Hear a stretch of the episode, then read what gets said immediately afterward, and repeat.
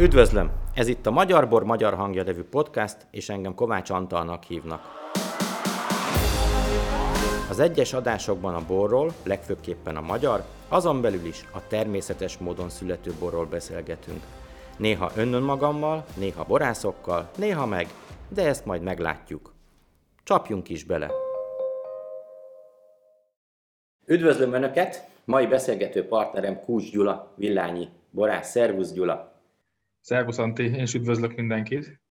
Na, kérlek szépen, szerintem egyből vágjunk is a közepébe. Én ide készítettem magamhoz egy palack borodat, a sárdonét, a 2019-es évjáratot, és ez egyáltalán nem a véletlennek a műve, mert én úgy tudom, hogy az első találkozásod az nem 2019-ben volt a szőlőfajtával, hanem jóval korábban, és egy, egy nagyon mély szoros kapcsolat alakult ki köztetek. Hogy volt ez? Ezt nagyon jól tudod, igen. Hát a Chardonnay volt az az első olyan szőlőfajta, ahova kedves édesapám úgymond kihajtott minket a szőlőbe, és hogy dolgozzunk is egy kicsit a, a zseppénzünkért, úgyhogy ez volt az első olyan szőlővel való találkozásom, amelyik fajta az a Chardonnay volt. Ide mentünk először dolgozni, maga a szőlőművelésnek a fortéjait itt tanultuk meg, akár a meccést, vagy nagyon szerettünk kapálni, ugye uh-huh. ezeket is mind meg kellett csinálni, és ez volt az első olyan szőlőfajtám, amivel találkoztam, és azóta is nagyon lelkesen dolgozok vele, és próbálok belőle minél jobb, magas színvonalú borokat készíteni. Uh-huh. Melyik a te stílusod? Mert ugye a világban vannak különböző uh, sárdon és stílusok. Franciaországban is van a sábli stílus, vagy van a burgundi, uh, inkább fahordós uh, stílus. Melyik áll hozzád közelebb? Hát én azt gondolom, hogy ez egy vegyes. Folyamatosan keresem is azt a stílust, ami még közelebb állhat talán hozzám, de azt gondolom, hogy az a kis ropogóság, az megmarad maga abból a borvidékből, ahol van, mert ez a Pécsi borvidéken van, és mhm. azért itt komolyabb savakat is tartalmaznak a borai. Mellette pedig egy almasabb bontással, egy természetes almasabb bontással, egy kicsi hordós érleléssel, és ezeknek a tételeknek a házasításával tudom azt elérni, amit én leginkább szeretek. Kicsi érlelés, kicsi ropogóság, és ennek a házasításával tud egy olyan bor készülni, ami azt gondolom a szívemhez leginkább közel áll. Uh-huh. Az előző Chardonnay picit magasabb alkoholtartalmú volt, ha jól emlékszem, ilyen 14 körüli volt az alkoholja. Most a 19-esnél én 12-est látok a, a palackon. Ez egy tudatos döntésnek az eredménye, vagy évjárati különbség okozta ezt? Hát ez mind a kettő. Az egyik a tudatosság is persze benne van, mert hogy ez a ropogóság, ami ezek, ebbe a borban van, amit az előbb mutattál, a frissesség, gyümölcsösség, egy reduktív készítési mód, ahogy ez, ez készül. Ehhez azt gondolom sokkal jobban is közelebb áll ez az alkoholtartalom, és a többi, amit készítek, még egy két szintet, amit előbb említettem, egy házasításból adódó kicsi fahordó, kicsi tartály, és van e fölött még egy szint, ami csak egy darab hordóból készül minden évben, egy Samár névre hallgató sárdonév, ezek sokkal tovább kim vannak hagyva, már másik művelést kapnak, kevesebb mennyiségű szőlőterem rajta, és így sokkal magasabb beltartalommal és sokkal magasabb alkohol is párosul ezekhez a borokhoz, de ebbe a tételbe, amit te is mutattál, inkább a ropogóság, a könnyedség párosuljon, és ehhez természetesen, amit elbír alkoholt, ez nagyjából most 19-ben ez a 12-12 és feles alkoholos szint volt. Aha, aha, abszolút érthető. Igen, mert teljesen más a, stílus, de az étrendi ajánlás is, mert míg az előző évjáratot azt inkább ilyen rustikusabb, zsírosabb, no persze fehérbort kívánó fogásokhoz, akár sertés sültekhez, brassóihoz, például, és többek között ajánlottam kísérőként. Ezt a könnyedebbet, ugye itt frissebb sav van, a filigránabb a test, persze nem vékony, nagyon nagyszerű ételkísérő, de már inkább a saláta, grillezett hala, grillezett szányasok mellett szoktam látni a helyét szerintem jól, tehát ez is nagyon szépen teszi a dolgát. Meglátás. Aha. És egyébként a csúcsárdonidról mi már beszélgettünk annól, aztán valahogy elmarad, de azt majd szeretnénk mi is betenni a kínálatunkba, hogyha lehetséges lesz. Azt gondolom, azt gondolom érdemes, igen. Tehát inkább is a csúcs, mert abból egy hordó készül, tehát az inkább a saját kóstolásba, de természetesen itt is uh, majd talán hozzá lehet jutni, de van ez a, a középkategória, úgymond középkategóriás uh, sárdoném, ami szintén egy nagyon komoly minőséget és egy beltartalmat uh, képvisel. Azt gondolom, azt mindenképpen érdemes majd a fogyasztóinak Abszolút, abszolút terve van, tehát januárban ez lesz az első lépéseink egyike. Hát Figyelj ide, a legtöbbünknek gyerekkorában volt valami álma. Volt, aki űrhajós szeretett volna lenni, volt, aki masinista, tűzoltó. Hogy volt ez nála? Te egyből borásznak készültél, vagy igazából így alakította az élet? Hát azt gondolom, most elindulhatnánk itt az óvodából, hogy mondott, hogy ki mit szeretett volna lenni, csak akkor ez a műsor az elég sokáig tartana. Hát a legelső az, az ami legkorábban elindult, ez egy testnevelő tanár akartam lenni, de ez, ez gyorsan elhesegettem, mert ez nem az én pályám lett volna. Uh-huh. Aztán jött egy műszaki informatika, amit úgy minden gyerek ezért vágyott arra, hogy informatikával foglalkozzon, meg kis tervezés, stb. stb. De ott meg a tanárok gondolták azt, hogy ez nem az én pályám, úgyhogy szép lassan eltanácsoltak a, az iskolából. A fiam, fiam végül pedig... az lett, a fiam végül az lett, meg egy csomó ismerősem is, meg barátok. Hát igen, sok, sok mindenki az lett, és azt gondolom, hogy ha az anyagi háttért nézem, akkor az lehet, hogy egy erőteljesebb és egy jobb megoldás lett volna, mint most itt a, a borász szakma. Na jó, de nézzük de, a szépséget. De aztán közben Közben meg azért kellett azért a zseppénzét is megdolgozni, úgyhogy édesapám azért erősen hajtott kifele a szőlőbe, hogy megtermeljük azt, amit meg kell, és ebből adódó jött egy olyan lehetőség az informatik után, hogy egy kecskeméti kertészeti főiskolára felvételt nyerhessek, és ott maga a gyakorlati részben, amit apám mutatott, mellé a kis tanulmánya, amit most tudjam erőteljesebben fejleszteni, és így a Kecskeméti Főiskolán végeztem el az első diplomámat, mint szőlőtermesztő és gyümölcstermesztő mérnök, és akkor ott maradtam még másodiplomaként borász szakmérnöknek is, így mellette az iskolám is meglett, és nagyjából azért el tudtam indulni a, ezen a pályán. Aha. De ha jól tudom, te közben nagyon intenzíven sportoltál is. Hát volt egy intenzív sport, így van, mint nagyon sok fiatal itt a labdarúgás volt a fő középpontba, és azt gondolom, hogy egy jó kis pályát futottam be ezzel is, amíg a kis testem, a térdem nem bírta ezt a hajtást, úgyhogy elszakadt a keresztalag, és így a pályafutásomnak is vége lett, és inkább a, a, a szőlő és bor irányába indultam el. Netán első osztályban is fociztál? Volt egy-két mérkőzésem, igen, amit, amit az első osztályban. Na, az komoly. Igen. Hát, az nagyon szép. Elmondhatom ezt is, igen. Tehát sok sikerélményem nem volt, de, de el tudom ezt is mondani, hogy itt is játszottam, igen. Vég, végigment a pályafutásom az összes én igazi, én igazi botlábú vagyok egyszer a focipályán, a saját lábamat is sikerült kirúgnom. Ott legalább volt egy kis vicc a pályát, tudtak mi nevetni. A persze, viszont papám még ifi válogatott volt annó, úgyhogy ezt, ezt, ezt nem örököltem tőle sajnos. Hát én meg mondjuk kihasználtam ezt a lehetőséget, hogy azért ma magas szinten nem megy, de hogy uh, mégis az össze tudjam kötni a, a játékot a borászattal, így a Villányi Egyesületbe sikerült elmennem futballozni, uh-huh. és hát cserébe semmi más nem kértem, csak hogy akkor ott, mint hogy végzett szakmérnökként egy munkahelyet adjanak nekem, és akkor ezzel tudják honorálni az én labdarúgó tehetségemet, meg azt, hogy ott részt veszek ezen, a, ezen az egyesületben, ezen a sportmunkán. Úgyhogy én sikerült a villányba is elindulnom ezen a, Na, ezen a szakmán is. Itt már most már villány bejött a képbe. Melyek voltak a, a pályafutásod mérföldkő állomásai?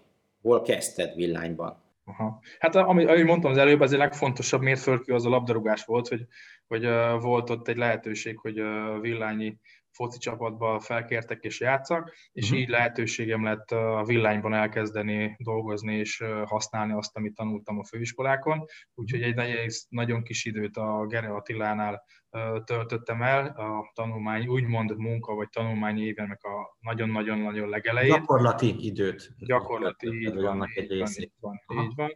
És hogy uh, ott sikerült a Gere Attila által találkoznom a az utána következő kilenc évemnek a munkaadójával, ő volt a Sauska Krisztián, akivel ott találkoztam, az Attila, Gere Attila mutatott be neki, és ott volt egy úgymond nagy találkozás, és következő fél évemet már a Sauska pincészet alapításával és a hozzátartozó szőlőbirtok felépítésével töltöttem. Aha. Ha jól tudom, te kilenc évig, évig voltál ott, és ha lehet ezt így mondani idézőjebb, akkor te voltál a Sauska pincészetnél a az úgymond szürke eminenciás. Tehát minden a te, te kezedben futott össze. Tehát te építetted föl gyakorlatilag sales és marketing vonalon a pincészetet.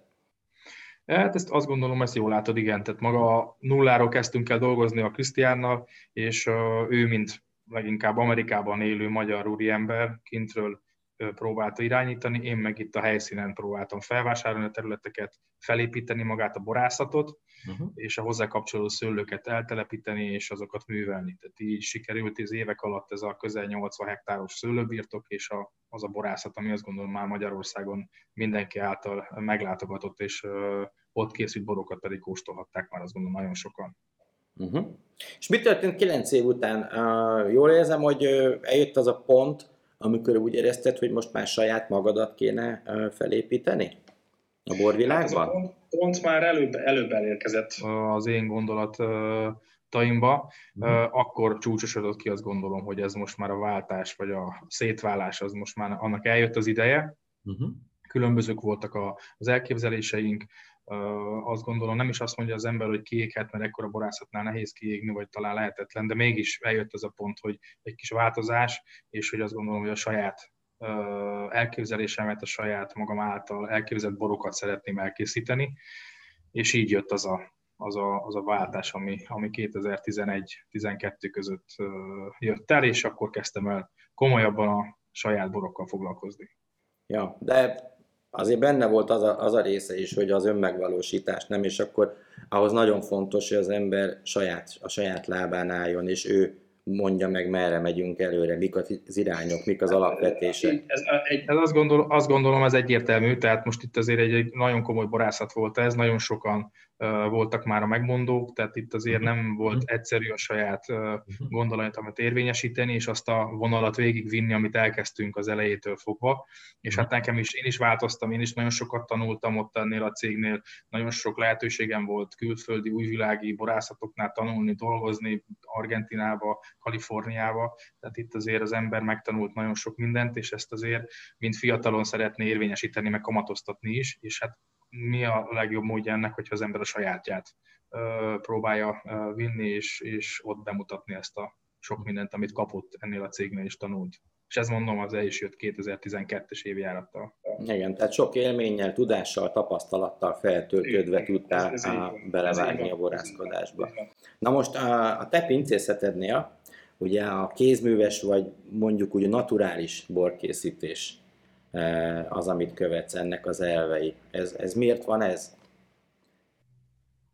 Hát eh, ez nagyon jó kérdés, és, eh, és azt gondolom, hogy ennek is ez a nyitja, hogy ez a kilenc év alatt azért az ember nagyon sok mindent látott, kapott, és, és használt olyan dolgokat, amit, amit a saját borászatában, vagy a saját gondolatában nem biztos, hogy belefért volna, és hogy így a, a, az én saját boraimnak az első és legjellemzőbb gondolata vagy feltétele is az volt, hogy, hogy próbáljuk teljesen naturálisan elkészíteni a borokat, semmi olyan dolgokat ne használjunk, amit azt gondolok én, hogy ez nem fér bele, és hogy próbáljuk megadni a szőlőnek azt a lehetőséget, hogy ha már dolgozunk benne rengeteget, meg kapálás, zöld munka, stb. stb. beleraksz, akkor azt mutassa meg a szőlő, amiért ott termett, és nem, ne csináljunk belőle valami mást, ami nem akart lenni. Úgyhogy, úgyhogy ezért is vannak, hogy beszéltünk az előbb évjárat, különbségek is igen sok, és komoly változások év és év között, mert hogy ezt adta a szőlő, és ebből hagyjuk, hogy maga a bor elkészüljön, és az olyan legyen, amilyen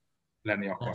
Nem, én, azt nem is úgy értettem, hogy miért volt különbség. Számomra az a hiteles, amikor egy bor két évjárat között, két évjárat között különbség van Ugye? Mert azt szoktam mondani, hogy ha a két egymás követő évjárat kísértetésen hasonlít egymásra, na akkor kezdjünk el gondolkodni. De hát a mellette pedig azért vannak olyan borvidékek vagy világi részek, ahol én is jártam, hogy Argentinával, tehát szinte nem tudsz különbséget tenni, mert ott uh-huh.